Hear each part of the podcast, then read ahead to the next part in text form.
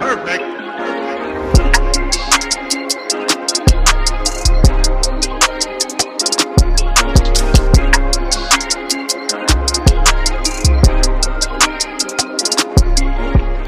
Get up and get excited, everybody. Welcome back to episode 35. As you can tell, Deegs is not doing the intro. Our intro man is out. But you know what? We've got the two Sox fans for the Frank Thomas episode, number 35. So it works out pretty well. Yeah, that's that's great. Uh, enjoying himself in beautiful California. Um, I hope you're enjoying it, buddy. Uh, you definitely deserve that for sure. Yeah. He got to saw the Padres in person, got to see Machado hit a granny. Great, Good for great him, dude. experiences for Deegs. Yeah, So yeah. we're gonna keep it quick and simple today. Uh, as many of you know, uh, most of our listeners probably saw this on our Twitter. We have a giveaway going on right now. It ends the day that this podcast is uploading. It's ending tonight at seven o'clock. So make sure you retweet, uh, review us on Apple Podcasts to get an extra entry. I think there's 25 entries right now, 25 people in there right now. So it's still winnable, still doable Yeah, keep it going. keep it going, get those retweets up. Uh, so yeah, uh, I'm not gonna say the normal thing that Deegs says because we all know that's Deegs' thing. So we'll keep it for him. So let's get into it. We're gonna start with our Chicago White Sox PT. Um, you know what? We're playing really well, but we cannot figure out how to get above 500. Yeah, dude, we can't just get over the hump, you know. Um, No. Our friend White Sox Dave, he he said uh, there's someone someone out there I know in the, the White Sox community. It might have been Sox on 35th too. They said we, the White Sox look like they're allergic to to getting to 500. Yep. and, and, and it's so and it's so true because if you watch them, they play they have a great time when they have nothing to play for, and then when they click when they start to get up to that uh five get into five hundred spot, it looks like they just shit the bed. It, it they win two games, lose two games. I mean, they went on that one stretch six and one. We're going to be Mhm, on yeah. another one of those bad stretches before we face all the big teams. I think we face the Astros and the Yankees in Yep. a couple weeks, but we got the Royals in this upcoming series. Hopefully, it stays good. But the main thing I want to talk about is the White Sox are finally going to have more than one All Star. We might have Tim Anderson starting. We might have Giolito starting. Alex Colome. I mean, it's looking good. Looking up for the White Sox. That's for damn sure. It's ex- no, yeah, it's I, exciting. I, I couldn't agree more. Um, here's the thing, uh, Giolito. uh, You know, we look at two. We had two pitchers coming in this year that we kind of had questions about to this whole thing, um, with Lopez and Giolito. And one is showing us that he is legit, and one is showing us kind of what we feared. Mhm. Um, Yep. Giolito, he's he's gonna be. I mean, just imagine him and Kopech and Cease in that in the three man Oh, rotation, and be disgusting. Lopez possibly being that that fourth. It, it, it just gets me excited. Mhm. Um, and then and then we got players like Tim Anderson that you know he he's you know he started off great. Um, he's starting to cool off a little bit. He's still producing, He's still producing well, though. Yeah, still but producing. he, but he's what he did is he's not only he made a name for himself. Uh huh. He is across the whole MLB. Everyone knows his name. He has collabs with like routine baseball. If you guys know what Yeah, that is, I just like saw that, dude. That's awesome. yeah, lifestyle like baseball branding thing that's huge. Um, I know I have a couple pieces of them. Shout out to Routine Baseball.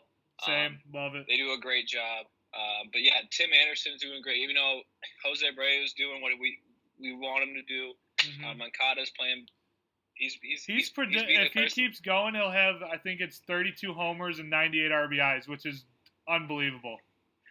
Oh, and I want to talk about another thing. So I saw a tweet. I, don't, I think it was either you liked it or it was your tweet. Okay. Um, but it was about um, the Cubs fans talking about all of last year about Moncada's Oh, striking yeah. out rate, Uh huh. and that they haven't said anything about um, Uh huh. Baez about right now. Javi Baez. Yeah. Yeah. So I just thought it was I thought it was uh, pretty interesting. Yeah. Uh, shout Um, out to Shy Sox fan Mike. He was the person that tweeted that, and yeah, Yeah. it, it- it's very relatable. But uh, one thing that I want to see from you, I want your opinion on this. Reynaldo Lopez. If you would have told any White Sox fan at the beginning of the year, Reynaldo Lopez or Giolito, which one pans out, everybody everybody would have said Lopez because Giolito was god awful last year. And we're seeing the flip of it, which is fine. One of the two will pan out, but Reynaldo Lopez, do we keep him where he's at? Do we send him to AAA or do we move him to the bullpen? Um, you know, I, I think we got to keep Moritz at right now. Um, this year is still kind of a year, um, in my opinion, where he's, you know, it's still. Some say next year, uh-huh. maybe he gets moved around a little bit. I think this year is still his year to kind of prove himself a little bit more, even though maybe he can have a good last half season of the have, of the year. Yeah, I still believe there's a ton of baseball left. Um, you know, I don't want to jump to conclusions too quick on the kid. Um, but it's not looking good because you know he did have that. Uh, how many strikeout game? What, what was, game was that? Again? I think it was he had 14, and then the bullpen got seven yeah. or something like that. So I mean, he's shown sparks of him, like this what we expected from him. Um, I don't want to say move him down as much, and I I don't know if he'd fit. You know, I could see the bullpen just because he's tired, but I just say I keep him where he is right now. Mm-hmm. Next year, if he doesn't do anything, I think that's what we need to start thinking about if we move him or not. Yeah, exactly. Yeah, I definitely agree. Now we got some rumblings on the other side of the city. Kimbrel just signed with the Cubbies. They're going to be a very dangerous team for the rest of the year. A very, very dangerous team. And Kimbrel, yeah. they said he's going to be ready in two to three weeks. So once that happens, the Cubs are going to. They have one of the best lineups in the league, and now they've got Kimbrel. They're starting rotations clicking. This signing might. It's like the Chapman uh, trade back in uh, 2016. It's going to help him a bunch, and it's really going to push him over the edge. I wouldn't be surprised if we see the Cubbies in the World Series again this year. Yeah, I completely agree. Um, the one thing we were harping all year before season started, when the season started, is that that bullpen needed help, and we were talking about how this would help them significantly more. Um, uh-huh. Not only did this improve their team, this, like you said, could possibly make them the World Series favorites. With with Kimbrel now at the Cubbies, we see that the other big free agent pitcher that was still left, Dallas Keuchel, go to the Atlanta Braves. Kind of, it, in my opinion, I knew that the Braves were going to get one of the two because they were going to throw money at one of them, and whatever it was, mm-hmm. it was going to be. Uh, Keuchel will help them out a ton. I still don't see them being that big of a playoff. Like they'll make the playoffs, but I don't know if they're really going to make a lot of noise. They're not really surprising me as of yet. We'll see if uh, Albie starts going like he did last year. And I mean, Donaldson's playing great, so if he keeps going the way he's going, the Braves are looking good. They got Keuchel. They, I still feel like at the trade deadline they need to add another piece, either to the bullpen, most likely the bullpen because it's a little weak.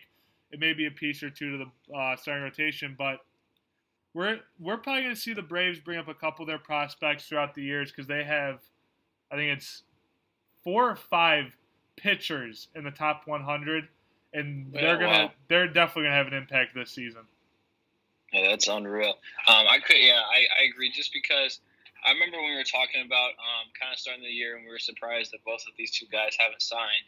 But I think we all agreed that Kimbrel was probably a more legitimate free agent signing, just because of how um, was kind of getting a little older, um, and in, in that aspect, um, like you said, this I would say the Kimbrel signing was probably a little more beneficial to the team. Yes, I agree.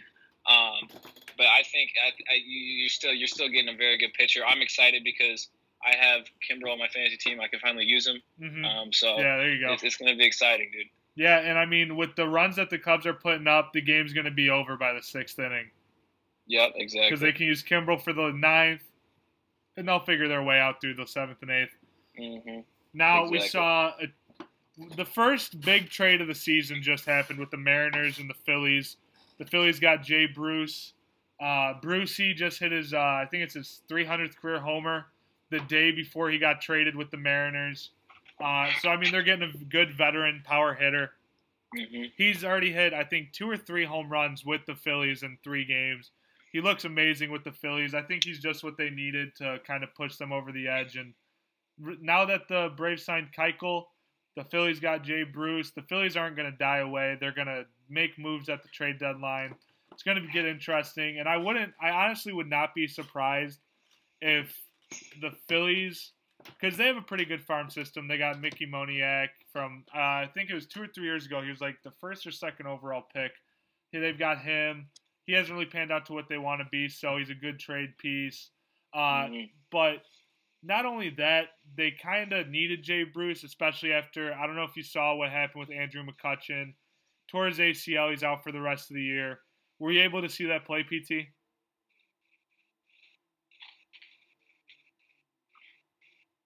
Hello.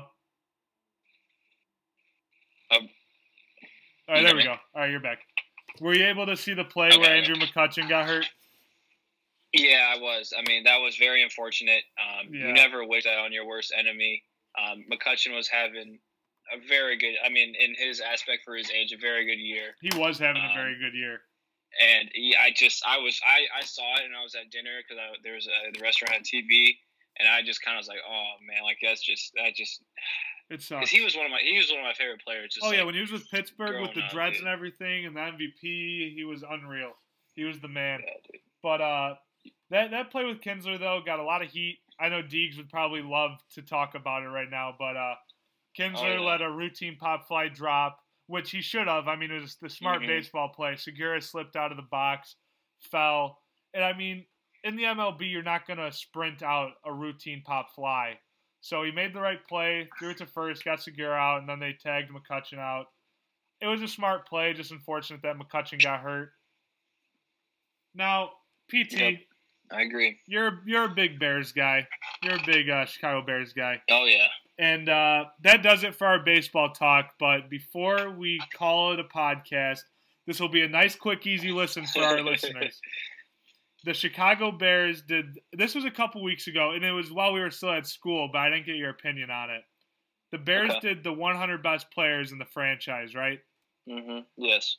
Now, I know for my opinion, I didn't agree with it. How do you feel about it? Uh, just for the list overall. Just no, no, no. Just the message, the message that it's sending, ranking players throughout the franchise. Where we've already had problems with Briggs and Urlacher after Mhm. you know after all that drama a couple years ago. There's been drama, and now you're ranking them, and they're telling Yeah. you're telling them who's better than them, who's worse than them, and really putting them in a position that they probably don't want to be in. No, yeah, um, I agree with you. The you really don't want it as an organization. I can see like what they're trying to do though. Yeah, Um, I'll go from the organization side first. It's your hundred years. You're trying to celebrate all of your players throughout throughout your hundred years that you've been playing. Mhm.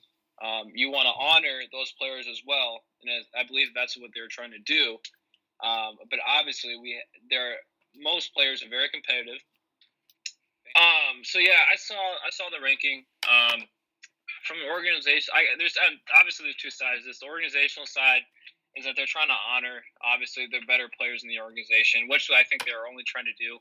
Um, but from the players aspect, um, they obviously saw um, something different. Um, some feelings are obviously hurt. Like you got Jay Cutler up in the top 75th, I believe. Yep, and, and also like they that. had uh, what's his uh, Mack. They had him at Yeah. like thirty something, and he's only played Yeah. one year with the Bears, which I thought was interesting.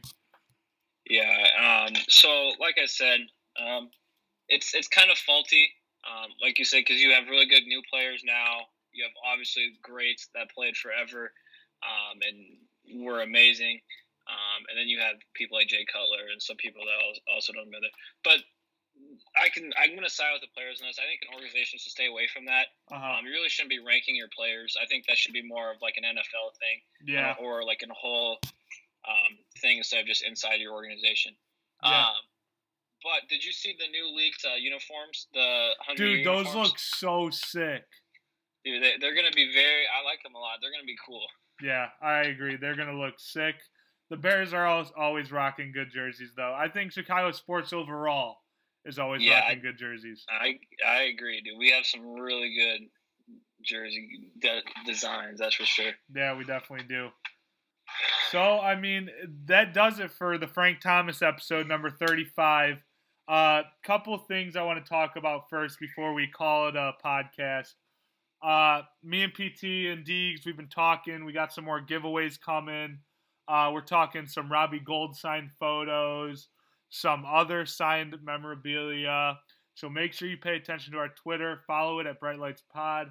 Follow our Instagram. Uh, like our Facebook page.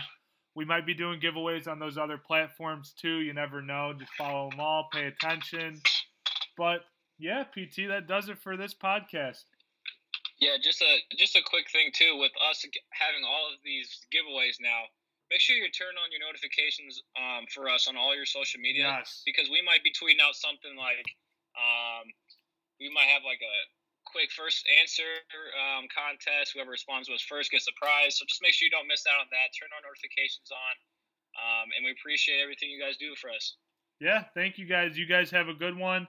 And also one one more thing. We're going to be working out a schedule sooner or later. We'll get more podcasts out, so be ready for the content that's coming this summer. Yeah, there we go. All right. See you guys. You guys have a good one. Peace out. Perfect. Perfect. Perfect.